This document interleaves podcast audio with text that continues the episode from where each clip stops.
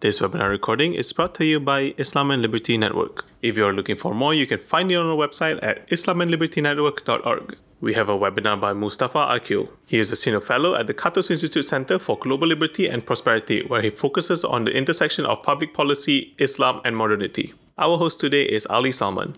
The topic is Reforms in Islamic World a la Luther or a la Locke. Hello, Mustafa, and uh, hello, everyone. I hope that you can hear, hear me. I can hear you perfectly well. Hello. Okay, great. Sorry, there was a technical hitch on my end. I was just trying to, to join as a moderator. Welcome, uh, Mustafa, to Istanbul Network uh, webinar, and welcome um, everyone who have already uh, joined the room virtually. This is new and exciting experience for us, and first time we are doing this webinar. Starting with you, Mustafa Akyol, and I'm um, really looking forward to you. I guess that we have introduced already through our uh, announcements what is the format, uh, but let me do it again here. The title of this talk, uh, Mustafa, and, and, and everyone is reforms in the Islamic world, a la Luther or a la Locke, uh, which is based on um, your article which you published uh, last year in Atlantic, in which you had differentiated what kind of reform strategy or path uh, to reforms are needed in the in the Muslim world. And I guess that that will be sort of a center of discussion today.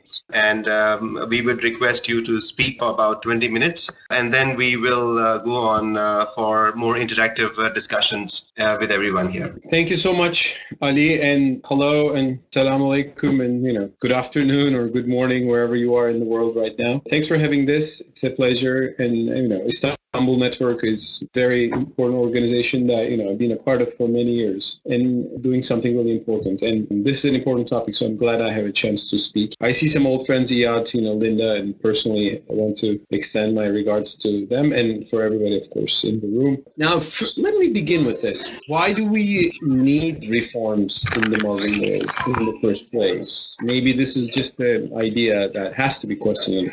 What does this all talk about? I'm sure many Muslims around the world will say, "What? What? Why do we need anything like this? I mean, why is why are these trying to insert these foreign concepts uh, into our, our, language, into our uh, intellectual scene?" So I'll begin with this. I think overwhelmingly most Muslims will agree that the state of the Muslim world is not something to be proud of in the past couple of centuries. There was a time that Muslims were, you know, the pioneers in sciences and was the most powerful and advanced civilization, and we were inventing algebra and, and medicine and advancing a lot of thoughts and philosophy and so on and so forth. So we were proud of the Ottoman majesty or the Abbasid Caliphate and so on and so forth. But in the past couple of centuries, the Muslim world is in a bad state of affairs. And probably everybody agrees on different solutions. Why are we in a bad state of affairs? Well, Muslim world is economically and politically uh, economically weak. It doesn't produce much. If you leave aside oil, the Muslim countries really produce very little compared to others of the world. We produce very little signs. And because of all that weakness, and we have been colonized, and then uh, after colonization, you know, we created nation states and so on and so forth. But most of these are despotic states. There are hardly any, you know, free countries in the Muslim world. Only Tunisia lately, you know, has, has been upgraded to the level of a free country. But most Muslim countries are not free in terms of public, in terms of political and civil liberties, religious freedom. Some of them are half free. There are conflicts, deep conflicts in the Muslim world, civil wars, wars between Muslim states, wars within Muslim states. So the Muslim world is not in a good shape. Probably everybody agrees on. Now, why are we in this bad shape? One way to answer this question is to say someone did this to us. Like we are in this bad state because the dark forces in the world conspired against us. They uh, used evil techniques, conspiracies, plus whatever to bring Muslims to this evil state of affairs, this bad state. That is honestly quite popular in the Muslim world because it makes us feel a bit better. Like we are in this bad state of affairs because someone, it could be the Westerners, the Jews, the hypocrites among us, the traitors among us, or this sect or that group, and, and the other Muslim, the Shia or the Ahmadis, or this. I mean, somebody did this to us. The people, or the liberals did this to us. And this conspiratorial narrative is very powerful. And actually, I think the explosion of conspiracy theory in the Muslim world, it, it, which is a modern phenomenon, has a lot to do with this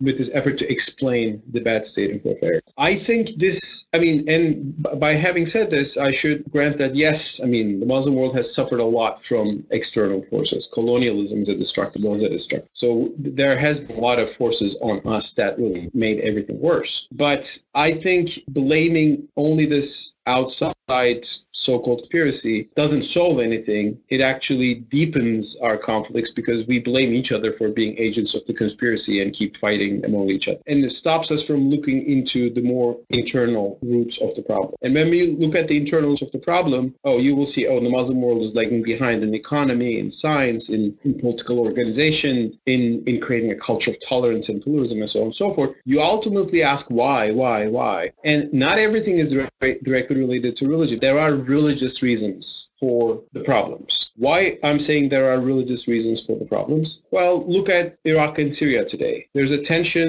conflict between Shia and certain elements of the Sunni forces in Iraq and Syria. And this is a political conflict on the one hand. These are authoritarian despotic states. So somebody captures a state and are excluded. So this creates a tension. But also, if you look, oh, you will see Salafis who will condemn the Shia as Rafidis and, you know, that they think, think that they deserve death. And you will see some Shia looking at the Sunnis, the Yazid, and they have a religious understanding of the other side. So there's sectarianism. So it has a political side, but there's a doctrinaire side as well. Or when you look at uh, why don't we have civil liberties? Why don't we have political liberties in the Muslim world? Well, there are just despots who just use power as, as elsewhere in the world. But then you see, you know, religious justification of despotism, or you see religious justification of suppressing free speech. You see, you know, bans on blasphemy, apostasy, that people can be killed for changing their religion or threatened to kill for changing their religion and so on and so forth. Of course, one could say the religious doctrine is just fine and the implications are just fine, no problem with that. But I, from looking from a perspective of why things have gone bad, I look at the bad, I see bad consequences. And when I look at it, I see some religious doctrine behind that. So therefore, I am of opinion that the mainstream religious teachings that we have in the Muslim world today needs some questioning, uh, needs some reinterpretation, some renewal, and yes, maybe a reform. Uh, but when I, whenever I use the word reform, I emphasize that I don't mean reform in the sense of the Protestant Reformation. That is an analogy that comes up all the time, especially in the West, because Westerners think in terms of their own history and think that the Protestant Reformation was an important step forward, and then you know came after that democracy and, and freedom of speech and so on and so forth. So and they think that you know maybe it's Luther. That's a common thing that you hear. I, I don't agree with that because we don't have the problem that the, that Luther and other Protestants were facing. That's one problem. There was a centralized Catholic Church church in the Middle Ages, which was suppressing dissent and, and diversity and free thought, science. Uh, and we don't have that problem. We don't have a centralized Catholic, uh, Catholic church. We, we, we rather actually have a very decentralized, you know, diver, like a very fractured. That's one thing. Secondly, Protestant Reformation didn't bring actually good to Europe, at least right away.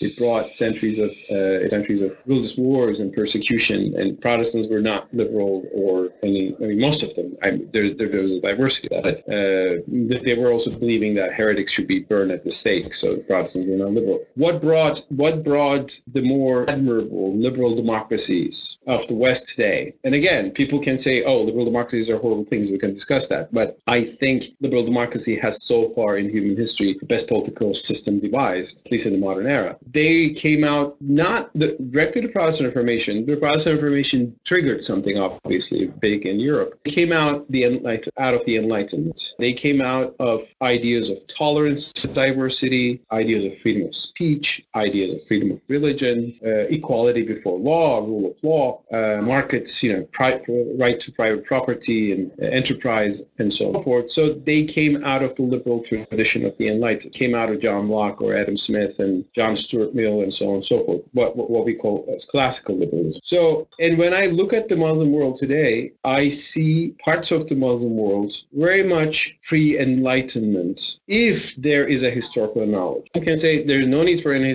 historical analogy. Every civilization is a civilization doesn't have to follow the same route. There's an argument for that. I see that. But but then there are maybe similarities. And because I mean the idea that people should be killed for punished at least somehow for heresy or apostasy was there in Europe as well. It was overcome by the Enlightenment with a lot of effort. The idea that you know criticizing the government as sedition was there in, in uh, even until early 19th century, and, and it was over, uh, early 20th century, and it was overcome later by you know more arguments for free speech and so on. So so th- we are somewhere, therefore, in not the whole Muslim world, of course, is not uh, monolithic, but especially so-called Islamic states, for like Saudi Arabia, Iran, and the states who claim to hold the Sharia, and also in other states that are not explicitly Islamic, but uh, let's say Egypt. Take Egypt today. Egypt is considering banning atheism as a you know, dangerous ideology, a, a worldview, a misguided worldview, uh, and that is something you would find in Europe or the West a few centuries ago. Uh, now, if we want to achieve liberal democracies in the Muslim, and again, people can object, but I want to achieve liberal democracy, there needs to be a revisiting of the religious teaching that we have at hand as Islam. Because, I mean, if you look at Muslim world, you will see, I mean, if you look at our doctrine, for example, a burning issue is apostasy. I recently spoke about it in Malaysia and got arrested for saying apostasy probably should not be a crime, which shows that this is a serious issue. Uh, you know, people can lose heart in one religion. People can turn into from Islam to Christianity, other religion. People can become secular. This happens. And from a liberal democratic point of view, you can say, well, it's a choice what you can do. You can try to persuade them still. If they change their opinion, that if their feelings, hearts changes, what can you do? Well, but in classical for Sunni schools of Islam and, and, and, and also the Jafari school in Shia Islam, it is a crime punishable by death. And that is implemented in some countries, in, in let's say 10 of these Muslim countries, predominantly Muslim countries. And what do we do with this? I would argue, well, let's go why, see, consider why apostasy is a crime. Actually, it's not in the Quran. It's actually coming from some hadiths. Those hadiths are disputable. Scholars interpreted this issue at a time when the idea of religious freedom or individual liberty was not established, and your religious allegiance was also your political allegiance. They made a decision based on their time and context. We live in a different time and context today, so we can reinterpret that. This is a very simple example of what I mean by reform. By reform, I don't mean like cutting a part of the Quran and taking it out, or these kind of sometimes you know ridiculous ideas come from the West. What I mean is rereading the Quran, going through the Hadiths, going through our religious sources, and reinterpreting them in the light of the modern era. And already people have been suggesting this and doing this since the 19th century. In the, it began with you know Muhammad Abduh in Egypt, uh, certain Ottoman liberals in, in, in late Ottoman Empire. It went on in the century. Figures like, you know, Fazlur Rahman developed this idea of historicity of Islam, that, you know, there's a divine core of Islam, but there's a historical context in which it developed. And and that historical context it, itself is not sacred. That historical context is a historical era, and now we are in a different history. So we can go through this. Of course, who is we and who's going to do that? That is a very difficult question. And since there is no central authority this can only happen organically. This can only happen by Muslim intellectuals, Muslim clerics, Muslim authorities, institutions, you know, changing their opinions and their uh, attitudes. Ultimately, that their laws, the laws of the certain laws of states that we have, towards more freedom to diversity, towards more tolerance, towards not persecuting Ahmadis in Pakistan, or towards not suppressing the Shia in, in Saudi Arabia, or towards, uh, you know, allowing criticisms of the government in most Arab states and in Turkey even today, I should say, not criminalizing it. So this is a very difficult goal to achieve, and no wonder the Enlightenment didn't take place right away. Took place with individuals who are, you know, risking their lives, and or it took place with some, you know, pioneering figures having some ideas and planting some thoughts, and you know, others advancing that. It took a couple of centuries to uh, come from the Enlightenment to liberal democracy of the West today, and I think we are in the century in Islam today. The 21st century will be the time when uh, what is really Islam? What part of Islam are we really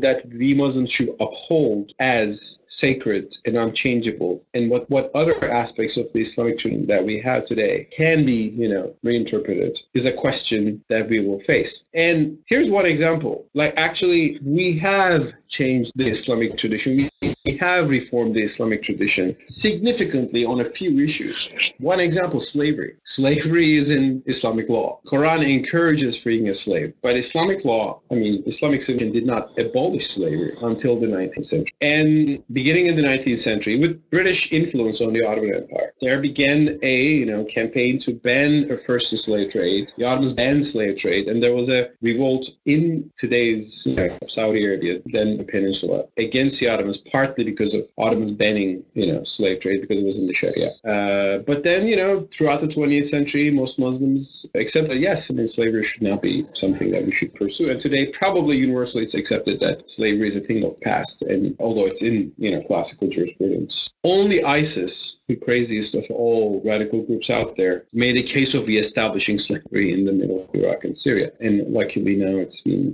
to a great extent. So uh, this shows that the tradition we have at hand carries the weight of history and we can reinterpret it. If we did it on slavery, we can do it on women's rights, we can do it on the idea of equality between Muslims and non Muslims. And why would we do it? A good question. Because some Westerners want that from us, because you're they're drinking their whiskey in New York and say, Oh, let the Muslims change, that would be nice for us. It can be nice for them, but not because it's nice for them, it is because of us. It is so that we can have Muslim societies from which we're proud of we cannot Muslim societies where people are not killed, persecuted, jailed, demonized because of what they think or what they believe, so that those societies can be more diverse, more open, more more productive, more creative, and and you know we would not have Muslims migrating from those countries to the West to find you know uh, safe havens, to find uh, security, and so on and so forth. Quite the contrary, people come to our. We should be the right you know part of the world as we once were, like 10th century. And I think the way that goes through some reform, religious reform, and this will happen organically and it will happen through intellectuals, clerics, institutions going through and taking positions, more positions on certain things. And, and there, there are already efforts like that, but we need more and more. So this is what I can say as an introduction to today's talk. Thanks again, Ali, for having me on this. And thanks to everybody for joining. Thank you, Mustafa, and thank you for this opening talk. I think you have laid out the basis of discussion very clearly. And my take is that you are focusing on reforms within the religious tradition, interpretation of religious sources to answer and address the modern problems. You have mentioned about women rights, you mentioned about slavery, and you've mentioned that how you know the the rigidity maybe the in uh, traditional religious sources still is an obstacle. And uh, we'll be moving on to the questions and answers. I'll ask starting question right now and just the others who want to join the discussion. I understand that you will be able to show hand or, or press a button on your screen and then i'll see who is interested in asking a question or a comment, and then I will uh, hand over the mic. Can I add one more thing one minute before we move to questions? Okay, go ahead. Additional thought. Okay. I should also add some of our problems today not come from tradition, but from the destruction of tradition being modernized in a very bad way. Like what I mean here, uh, modernity in itself is not a blessing. Like in the 20th century, for example, the civil society tradition we had before was replaced by all encompassing states, Arab states, and in Turkey, the Republican Turkey. Republican Turkey confiscated the foundations in the Ottoman Empire, foundations of non Muslims and non Muslims, and you know t- take it under the control. So it was actually the tradition had allowed some freedom and diversity, and now we, we went to a kind of modernity that was authoritarian, hierarchical. It was inspired by fascism from Europe. So I should also add that it's not just about getting everything in the tradition, it's also about seeing we also moved away from tradition sometimes in destructive ways and making a whole picture out of about all this. I just wanted to add that. Thank you. Okay, that's that's very clear. Do we have any starting uh, initial comments right now? I have turned on the Q and A mode, and you can ask question, and I can start. There's a yacht coming. Okay, okay. So we have three uh, speakers. I think I'll start with Linda. Okay, go ahead, Linda, and uh, please. Um, what I wanted uh, Mustafa to talk more about was how you think um, these changes can come about. As you've said, there's no central authority, so they come about by discussions and people building on discussions and ideas becoming accepted. Or how can you see um, it happening? Answer that, Ali? Yes, please go ahead, Mustafa. Yeah, well, that's a million dollar question, as they say. Nice to hear from you, Linda, by the way. Well, the, in a sense, this is a national issue. Like in every nation, in, in, in Muslim, predominantly Muslim majority nation, there are authorities. In Malaysia, there is JAKIM, you know, the uh, official institution for, for religion. In Turkey, there is a Diyanet, the religious of, Director of Religious Affairs. In Egypt, there's Al Azhar. So these institutions are important, and the positions they will take are important. Those institutions are not going to define everybody, like define religion for everybody. There will be dissenting opinions but they can define a certain mainstream. And if they come out and say, well, we have gone through this, you know, renewal and so on and so forth, and it will, you know, and we, we were taking this position on this particular issue, it will change the mainstream dynamic. Of course, will those institutions do that? Will they be allowed or encouraged by the political authorities who generally have a, you know, grip on these institutions? That's a part of the picture. So, I mean, Enlightenment moved forward partly because there were some states, you know, princes supporting Enlightenment ideas and so on and so forth. So although we don't want we don't want to see the state in the picture in all these issues, the state is there. So whether the state will encourage more, let's say, liberal leaning thoughts in, in, in, in positions, in jurisprudential positions. Uh, will allow education in a based on that, will allow diversity, and that is really important. Uh, so it is there, again, there is nobody, and it's just a change of mood over time. And one thing I'd like to say is that this is not going very, I mean, there has been little progress in the past two centuries, if you will, partly because while we are having this talk and this need, Muslims are also being suffocated and, you know, they're feeling their back against the wall because of, you know, Western hegemony, because of colonial war, because of Arab-Israeli conflict, because of this and that. So to change the political dynamics in the world and making them less confrontational between East and West, between Muslims and others, can also be a part of the picture. It's a political issue, but it will influence attitudes in, in the Muslim world. So, and it, it, it, it's about intellectuals. In, in, um, intellectuals have more power among Muslims than ever before. There's something. So writers, writers having having opinions, column, column, TV show, show, lyrics, single character TV shows. Those are important. And and, and what is what's the intra-Muslim and, and honest discussion among needed about why do we need it? And, and the only thing we can do is to inject ideas into it and encourage this more. It's a very difficult and long process, and it, it differs from society to society. Does this answer? Yeah, can you can you still hear me, or have I been switched off? I do hear you. Linda, you're still on. Yeah. Yeah, no, no. That's um. Thank you very much. That's very helpful. So the sort of things the Istanbul Network is doing, and a, a lot of other organisations, they're sort of part of this story. Exactly. Exactly. Yeah. Yeah. Okay. Okay. Great. Thank you. Thank you, Linda, for this opening question.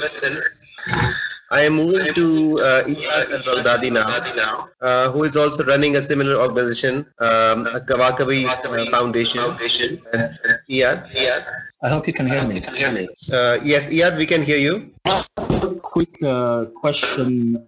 Uh, maybe I'm basically diving straight into it, uh, and this is this is kind of the debate as it was stuck uh, in 2013 before uh, you know before the Arab Spring kind of took a turn towards more jihadi violence uh, there were people arguing on, on both sides of the reform formula. Some people were of the opinion that political reform has to come has to come first, um, and their argument uh, was that there's there's it's not really possible to do any kind of uh, intellectual reform um, when you don't have regimes or societies that are afforded any kind of uh, political rights or freedom of speech, where it's very easy for people to be people who, who actually want to do any kind of reform. Um, as you as you well know, uh, Mustafa, both me and you are exiles. Um, so it it is the situation that I mean, people there are people who are arguing on this side, saying that political reform has to come first so that we can do our job. And then there were those saying the opposite. They were saying that no, religious reform or uh, social reform or cultural reform has to come first. Um, and, you know, uh, to be honest, their argument was adopted by authoritarian regimes because that's how you perpetuate the problem. And you say, hey, we cannot have political rights until we know that, you know, like Islamists are not going to, to take over if we have a democracy and basically slaughter everyone. Um, so maybe I, I, would like to, to hear what you have to say about this, how uh, how we can chart a solution, if any, because it seems to me that this is the impasse.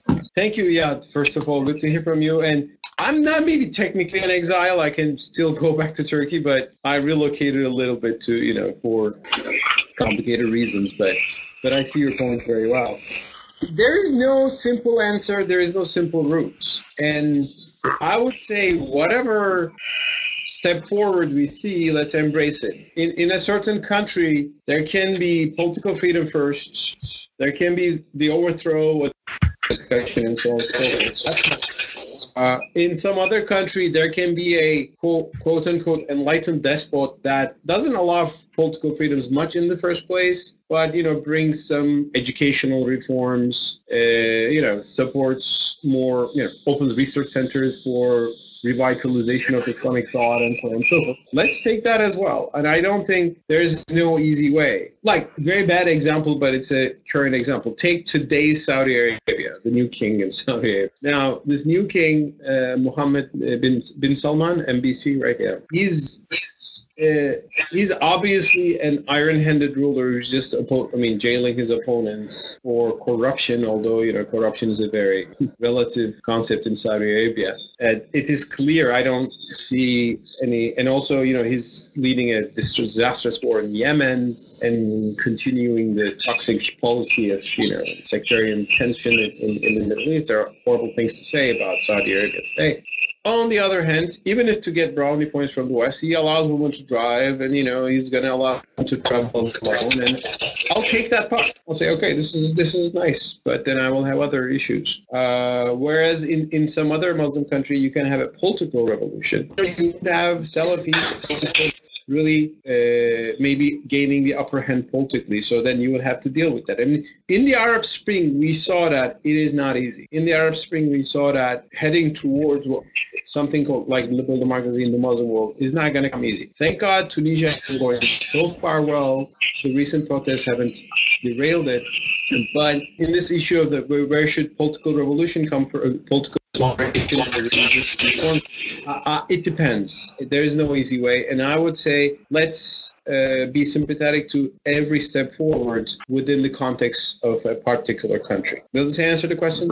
Yeah, I mean, I, I would add uh, just a caveat here, which is that, uh, I mean, Mohammed bin Salman is pursuing these reforms, but he's putting uh, Muslim reformers such as Salman al Auda and Hassan al Maliki in prison. Uh, so, in a sense, he his own uh, agenda of reform is really, he's actually trying to preempt any kind of political reform. But I see your point in a sense that he's actually doing this because Saudi society has already transformed. He's doing this in response to the aspirations of a new generation of Saudi citizens who want to actually have, have, have citizenship. But I think it would be dangerous for for us to be too uncritical of what you would call enlightened despots because I think it, it might damage our cause because you know there are lots of people who do look up to uh, any voice for Muslim liberty.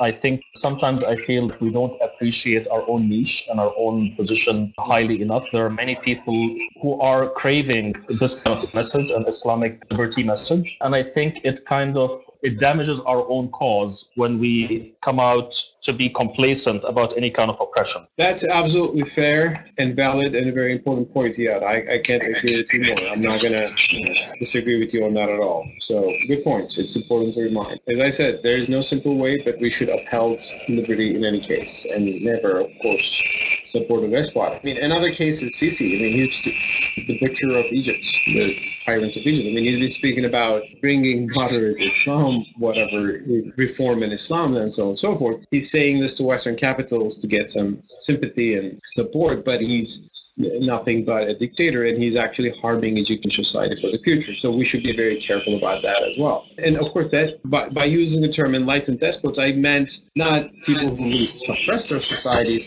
but there can be, especially monarchies, that are not fully democratic, but uh, you know that keep power, but they do some reforms that will transform their society towards a better future. Maybe maybe Morocco, relatively Jordan, are better examples. But uh, and late the Empire was, but going into a despot simply because he's doing some cosmetic reforms uh, unless it's going to have some influence on society. That's a very fair important point. Thank you, Iyad. Just a follow-up question, the discussion we are just having, Mustafa, now.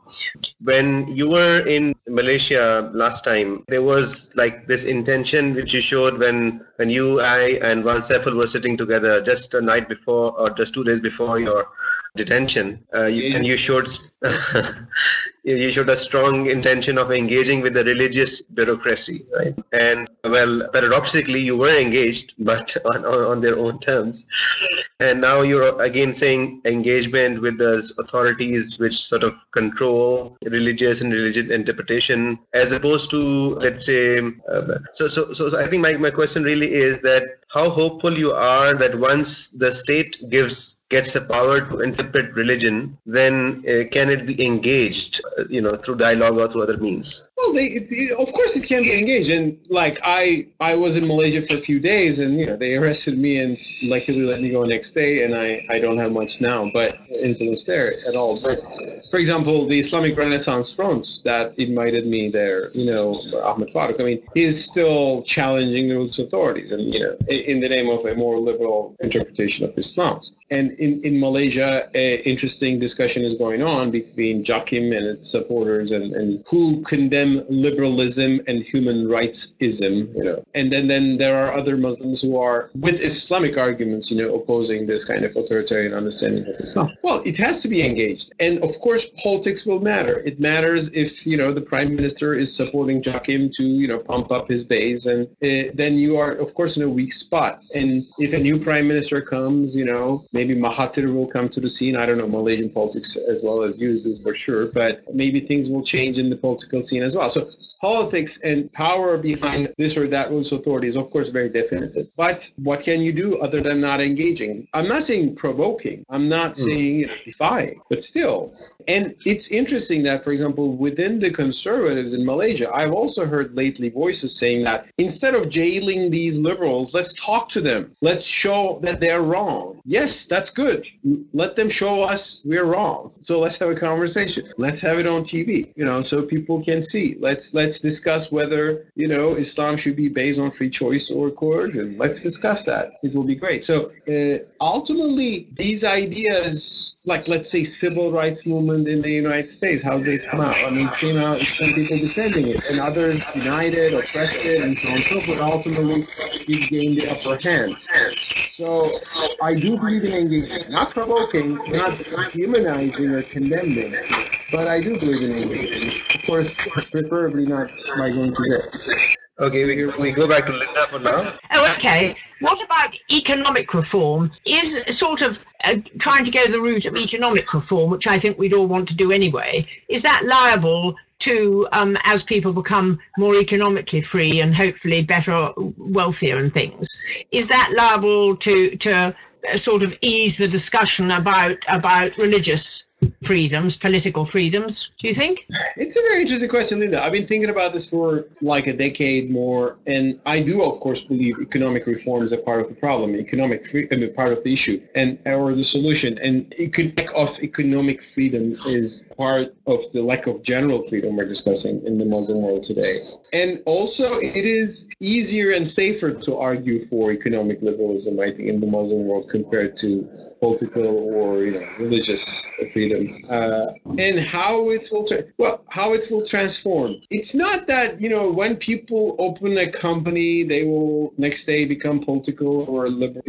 I mean, religious liberals. It's not that, but one, if you look at Muslim society structurally today, you will see that a part of the problem is that there are very powerful, almost despotic states in most of them. Uh, in in Arab republics like Egypt, the army controls a big chunk of the economy, the state controls a big chunk of the economy, which leads to huge amounts of corruption, which leads to lack of economic opportunity, which deprives people from you know thinking of the future in terms of having a job and that was what led to, I mean, the revolution in Tunisia. So that big all controlling state is there, and and a kind of statism, a lack of a market economy is is the is the basis for that. And when you have such a state, that in itself creates an illiberalism in the sense that pe- people either try to gain the favors of that state or try to capture that state. State becomes this leviathan that is so important and powerful that everybody looks up to. This creates, not maybe in religious terms, but it does create and perpetuate a very illiberal political culture. And when you bring sometimes market into it, it just becomes crony capitalism. And I think part of the problem in the Muslim world today is that you either have quasi socialistic huge states or you have capitalism that is really more of a crony capitalism rather than a free market capitalism. Whereas when you have tendencies towards a free market capitalism, you see more positive attitudes emerging in society. So it's not that economy will transform, a free market economy will transform societies directly to liberal societies. I mean, we see somehow countries managing capitalism and authoritarianism at the same time, like we see in China for a long time. But, but opening up the economy is one of the long term still paths to nurture a more liberal culture in society where the state is less powerful and individuals open up. They open up to the world. They know more about the world and they engage with other people in win-win situations rather than competition for survival.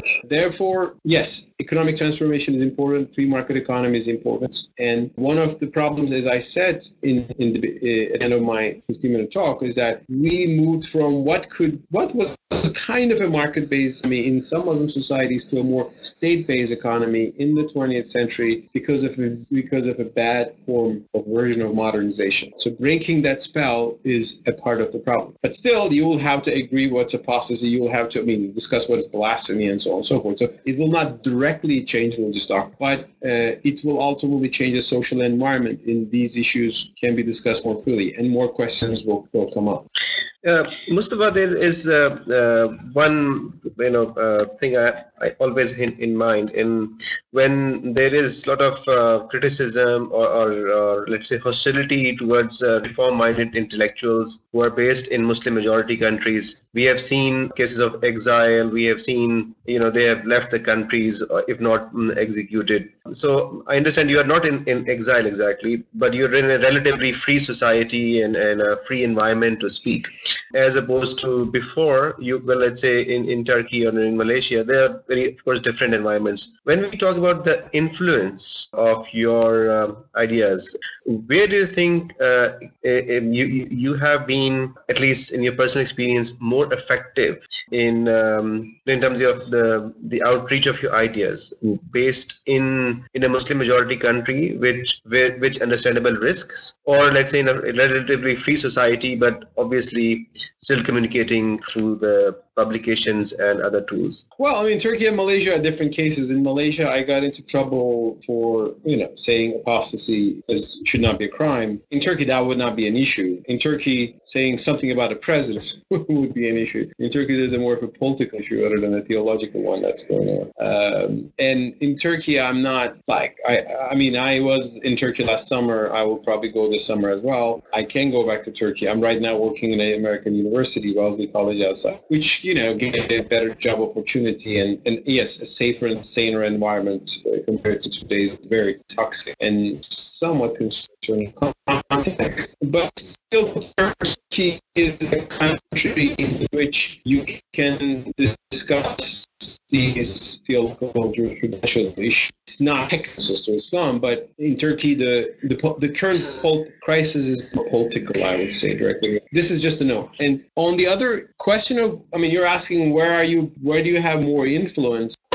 communication in the world that where you are really doesn't matter that much. 20, 30 years ago, of course, if you are in Turkey, you could, you know, speak to people more directly. And now with Twitter, you speak wherever you are and people see you. Or, you know, we make this conference as we right now. The fact that I'm in Wellesley doesn't, Massachusetts doesn't stop our friends from Iran or, you know, I see other names there from being a part of the conversation. So thanks to globalization, thanks to communications, I think right now your location is not that important. Uh, even if I was in Istanbul, sitting in Istanbul right now, what would I be doing? I would be doing this. I would be tweeting. I would be writing for the New York Times. I would be writing. Uh, still, it would be going through my computer and so on. Yeah, I could go to to a conference that, that I can do now, physics. But I think the world and therefore the Muslim intellectual scene has become globalized enough that your location is less important than it was before. Therefore, for Muslim liberal reformists, intellectuals who feel threatened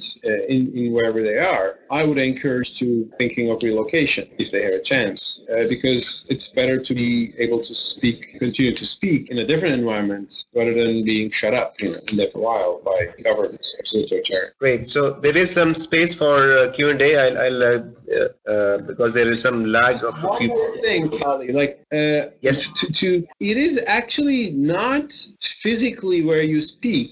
It is whether you are mentally still in the ummah. I think that is the key issue. I mean, some of the liberal reformist Muslims have gone so out of the mainstream, have gone so out of the community. They are speaking as if they are totally from the outside and only to get support from the outside. And so that is, it's the content of their speech that hates them so. I think that's not going to help much to the issues we're discussing today. People can choose whatever they want. I mean, like it's a, I mean, it's a caricaturish example, but I see, for example, names like Ayaan Hirsi Ali hailed as the great Islamic reformer.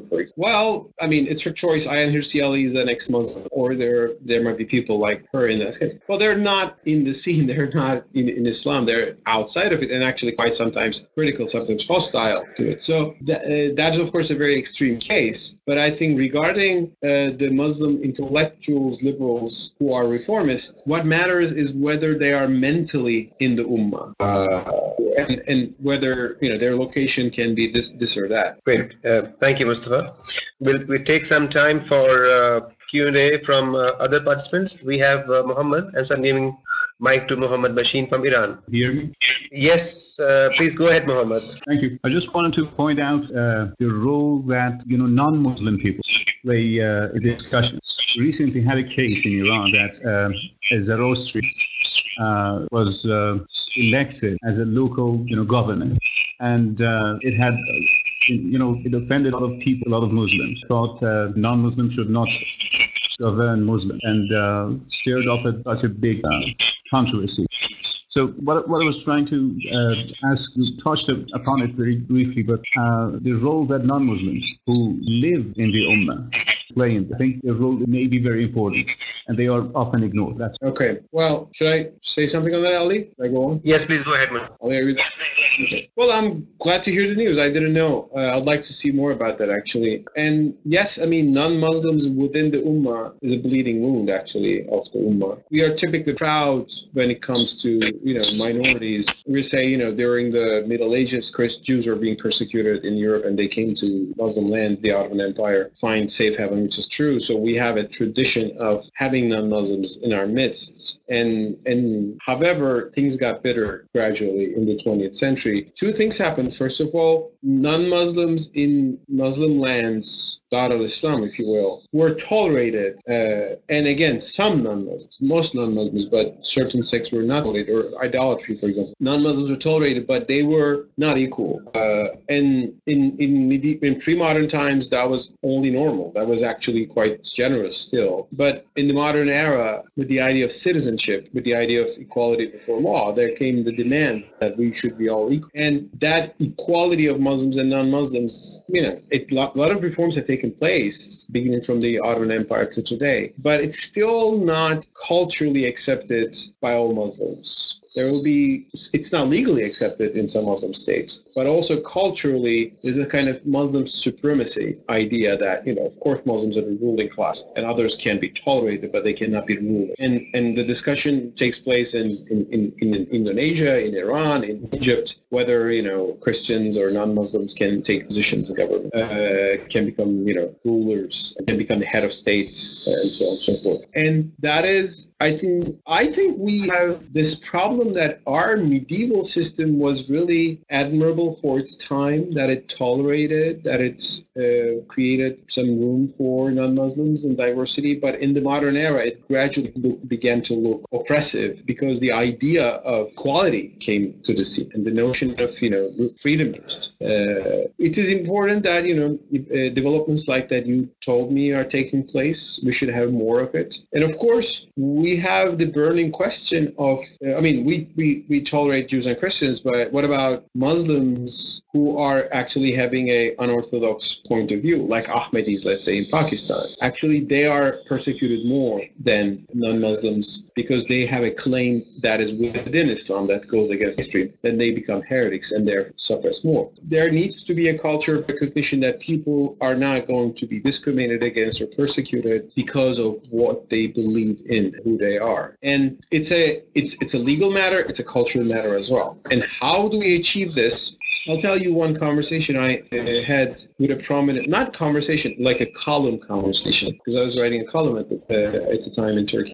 Uh, there's Hayrettin Karaman, Turkey's probably the most is prominent Islamic jurist in Turkey. I mean, if there's, you know, Karadawi in, in the Arab world, Hayrettin Karaman is a figure like that Turkey. He's writing a column for Yeni Shafak, a prominent Islamic pro-government newspaper, uh, and, you know, he's a Professor Emeritus of Islamic Jurisprudence and so on and so forth. He he wrote a column in 2013 saying that non-Muslims in Muslim lands and secular people, he categorized them as also like a kind of dhimmi uh, category. Said that you know they, they, they can of course live in Muslim societies, but they have to show respect to the majority and sh- do not unveil their practices that are a little disturbing to the majority. They should know their place and they should not, for example, publicly drink if because it's offensive to Muslims and so on and. I took up on that and I said, okay, if this is a good principle that the minority should, you know, honor the majority's sensibilities and, you know, put its head down accordingly. What is the situation of Muslims in France? Should they take their headscarves off because it offends the French sensibilities of laïcité? Should they not ask for halal food and go for, you know, pork in, in schools as some French secularists are asking for? We probably wouldn't that. So if we want something for the Muslim minority in France, which is lack of discrimination, which is full respect, which is full acceptance, maybe we should do the same thing here. Or if we don't do it here, well, how can we justify it there? So forcing, I think, Muslims to consider their attitude when it is upside down, when they are not the majority but the minority, uh, which is a new phenomenon in the, in the world, by the way. In, in classical era Islam, you don't have Muslim minorities living uh, non-Muslim lands. It was not an issue. There was no immigration. There was like that today. So these are the kind of dialogues that we need. And can a Muslim should a Muslim be elected as a governor in, in America? Sure, why not? We would like that, right? We'd be happy to see that. So then why not somebody be elected in Iran or elsewhere as, as a governor uh, if they are you know, from whatever religious community they are coming from? If you don't accept that, how do we justify that? So we should force that kind of rethinking on whether we have double standards or do we have a standard. If you have double standards, how do we justify that? Does this give any answer to your thought? I don't know. I mean, your question. Yeah, I, I understand it does. Um, uh, there is no follow-up uh, question right now from Muhammad. Um, uh, anyone else uh, in the queue? Uh, oh, Khulud is here. Hello, can you hear me? Uh, yes, please go ahead, Khalil. Hi. Uh, first of all, thank you for this amazing opportunity. It's been very informative uh, for someone such as myself who's a layman and is very much topic. So forgive me if my question comes across as something that's not very well structured. I originally come from Libya, and right now, as you know, with the political situation, it's very, in, you know, there is instability everywhere. So my question is, how can polit- Islamic reform take place in a country that is predominantly uh, tribal, uh, that the only ruling, uh, or not necessarily ruling, but uh, the one religious authority that seems to have the um, most, uh, what's the word, or rather the, the main religious authority, I should say, the Dar al seems to be against anything that, you know, could possibly be seen as Western, that could possibly be seen as air quotes uh, enlightened, um, and specifically if it's related to women's rights. Anything related to women's rights is automatically seen as being something uh, that is dangerous to the Libyan society, to the Islamic society, to the moral fiber of the Libyan society, etc. I mean, I don't want to digress. Really, how can someone even start to fight something like this, or not even necessarily fight, because, or rather challenge, um, you know, these people that are in, in such a place of authority? More so from my own, like I said, limited exposure. It seems to be as if religion is being used as a tool to um, control the masses. Um, and because no one will dare to question anything that comes from, you know, a religious authority or a religious edict, because everyone would be too scared. Because the moment you start, you know, becoming critical of anything to do with religion, you're in danger, or you're seen as being someone who's looking to um, corrupt the air quotes young minds in society. So it would be great to hear your opinions about something like yeah, this. Thanks. Thank you, Khulud. It's a difficult situation there, right? And First of all, on tribalism, that is a trouble we have in Libya, in in certainly uh, Afghanistan, and in other parts of the Muslim world. Suffocates the individual and keeps very archaic traditions, patriarchal traditions, and also easily can lead to conflict between who have some tribal affiliations. Tribalism will be cured in the long run.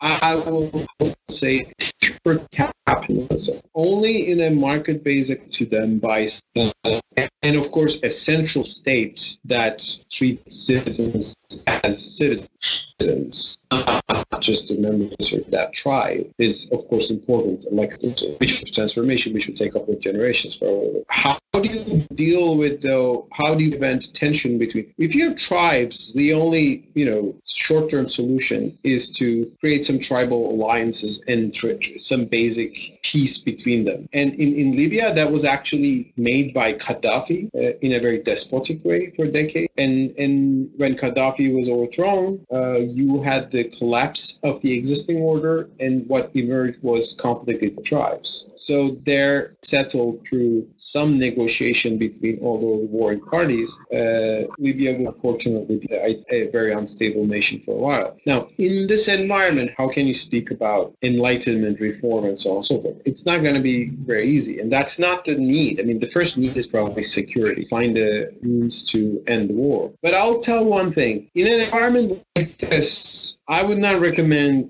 going there and quoting John Locke or John Stuart Mill or I don't know, more liberal feminists, or it's not going to have much impact. But I would still recommend uh, finding bases in classical traditional Islam against some of the misogynist practices that we see. Uh, because misogyny, the, the oppression of women, uh, comes sometimes from archaic religious texts, sometimes it comes from not even religious, totally patriarchal traditions. And religion is sometimes your best actually defense because it's a source of legitimacy against those patriarchal traditions. For example, female genital mutilation. I, I, I'm not sure if it's popular in Libya, but it's certainly uh, practiced in more, you know, let's say, eastern part of North Africa. Uh, how do you argue against female genital mutilation? Well, the best that you would have would be to actually rely on traditional Islamic scholars who would say this is un-Islamic. You don't need a big modern, modern feminist liberal reform for that. You, there are grounds to say this is un-Islamic and it's a practice that is not in the Quran and the Prophet tradition. There, there are some of these people use to justify female genital mutilation, but there are arguments against that as well. So w- within that very tribal traditional context, the best you can do is to find roots within the traditional still uh, frame of reference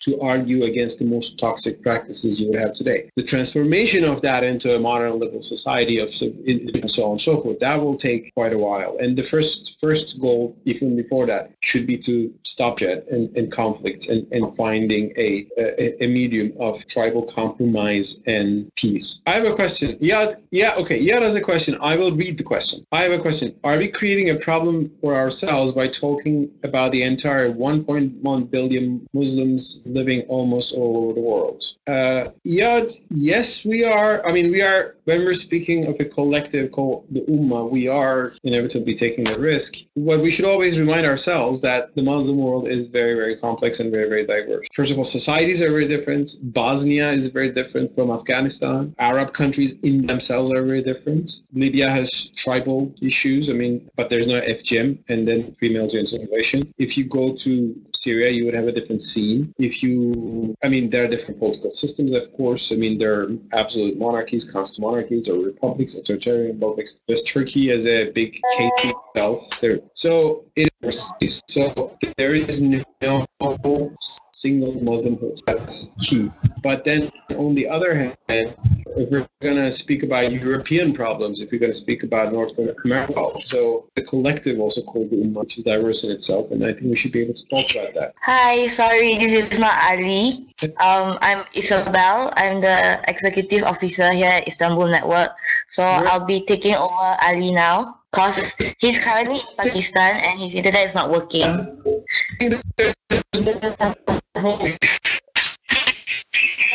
Can I, Isabel, continue with us and read them here and answer them? Uh, so there's a follow-up question from Okay, I will just take up a few questions that yeah. I think speaking of nation states, I think Tunisia still continues to be the best political experiment so far in the Middle East. You guys probably know that I was very optimistic about Turkey's potential to become a exemplary political model. Turkey was doing pretty well 2012 or 11, maybe 13. Unfortunately, Turkey went down in a downward spiral, and I am not sure whether we hit the bottom yet in Turkey. It is a it's a kind of revenge of the conservatives from the secularists after being excluded for a century, and the, the, the zeal and the excitement of that has not calmed down yet. So therefore, I when I look, I see Tunisia, and why Tunisia is a good example, just because um, I think, in my view, mainly because it's been able to show that consensus works. The Middle Eastern politics is defined by confrontation most of the time. Tunisia has shown us that consensus can work, and although it's a country with poor economic resources, going through economic tension, which was recently highlighted in protests. Uh, but I think it's still the best example we have. Uh, Indonesia is still an interesting case. In the Balkans, you have Bosnia. And in, in, in different Muslim societies, you have, of course, different inclinations towards reform and change. There's, but if you want me to point out to one promising Muslim political experiment today, I would still point to Tunisia. And adding that, you know, there are some stable monarchies in the Arab world, like Morocco, that are doing for their own ways uh, relatively better than some of the so-called revolutionary republics.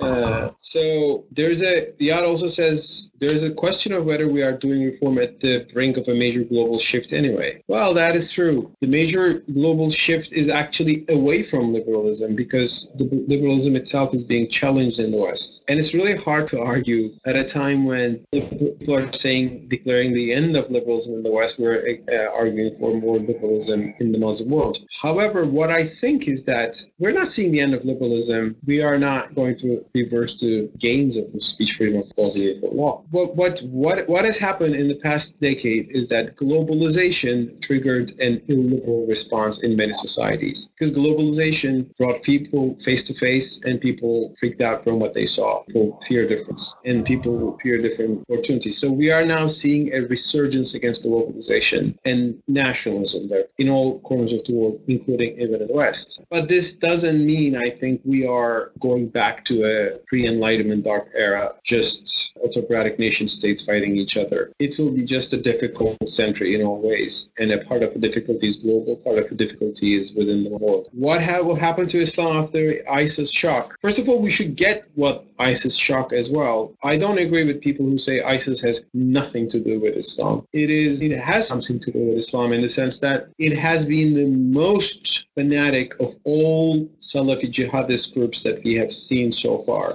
And I think it has shown us how dangerous a certain ideological trend in Islam can become when it is taken to its extremes. It is uh, like like Khmer Rouge. What Khmer Rouge was for communism, I think ISIS was for Islamism. Most of the communists would find Khmer Rouge, which killed three million people in Cambodia in two years, shockingly horrific. But it had come out of some of the precepts of uh, of communism, and I think the same thing is uh, said for ISIS. Well, if you take the right lessons, ISIS will show us that well, if you think that there's no need for any reform in jurisprudence, here you go. You can end up in going all the way to ISIS, establishing slavery in the middle of uh, the 21st century. So in that sense, ISIS was a wake-up call, I think, for change and reform. Whether we'll get the lesson or not, I don't know. And ISIS will not die as an idea. It will pop up in here and there as franchises uh, in the name of as is Boko Haram or Shabab or elsewhere. Uh, now, Khulud asks about Turkey. Uh, uh, Muhammad asks, okay, I was hoping to hear a little bit more about Turkey. Wasn't sure if it was within the scope of the talk. Well, Turkey is here's Turkey in a nutshell because I'm Turkish and you, I mean, you might be what I, I've supported Erdogan. I've supported the Justice and Development Party, the AKP, for a long time because the, it seemed that Turkey was under the control of the secularists, the Kemalists for a century, which were secular but neither democratic nor liberal. And AKP came by embracing some liberal ideas against these secularists and accomplishing EU reforms. It was the dream of you know seeing Islam and liberal political liberalism being synthesized. It was a great. So I have a chapter on that on my book, Islam Without Extremes. So I, I saw that and I thought that this is what's happening. But I was too early to judge. I think Erdogan and his supporters embraced liberal ideas pragmatically.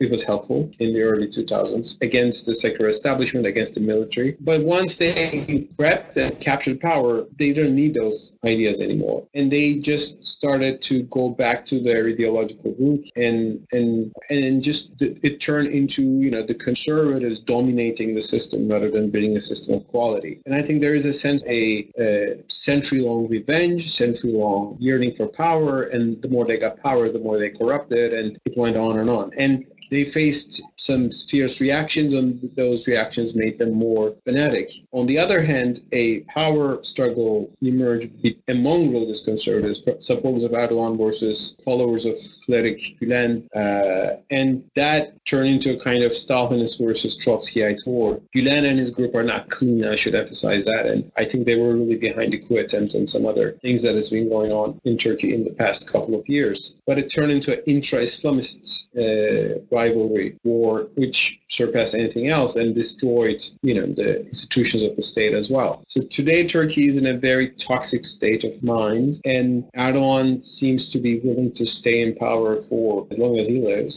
And to be able to do that, he's clinging onto power uh, with more constraints on the media, uh, with actually dominating almost the whole year. So Turkey, I don't think will be anytime soon, you know, going back to the nice liberal reformist country it was uh, until four or five years ago. Ask, thank you. I would add, yes, absolutely, until the political situation is stable, the security is maintained. Okay, it was just a comment. Thank you. And Yad says, I get the feeling in Arab societies debates that ISIS has been a shock to the Islamist project and the, to the Islamic orthodoxy or traditionalism. There's a loss of legitimacy among the mainstream, and it appears that the ideological scene is going to open up very soon, which may be an opportunity for people like us. Great. I mean, Yad, you know the Arab world much better than me. So if that is the case, if ISIS has been the you know wake up call, then that's good.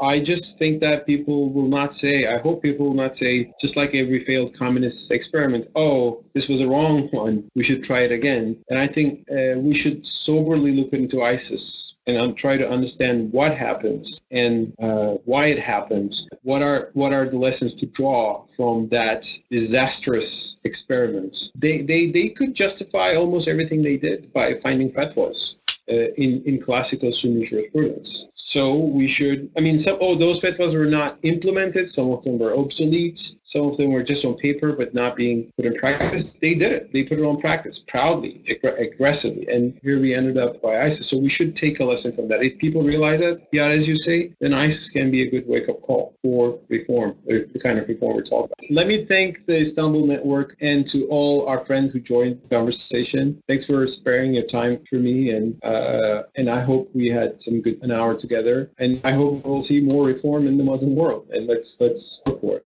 This webinar recording is brought to you by Islam and Liberty Network. If you are looking for more, you can find it on our website at islamandlibertynetwork.org. And if you want to help us, there is a donation button on the site. Thank you for your support, and we hope you found it interesting.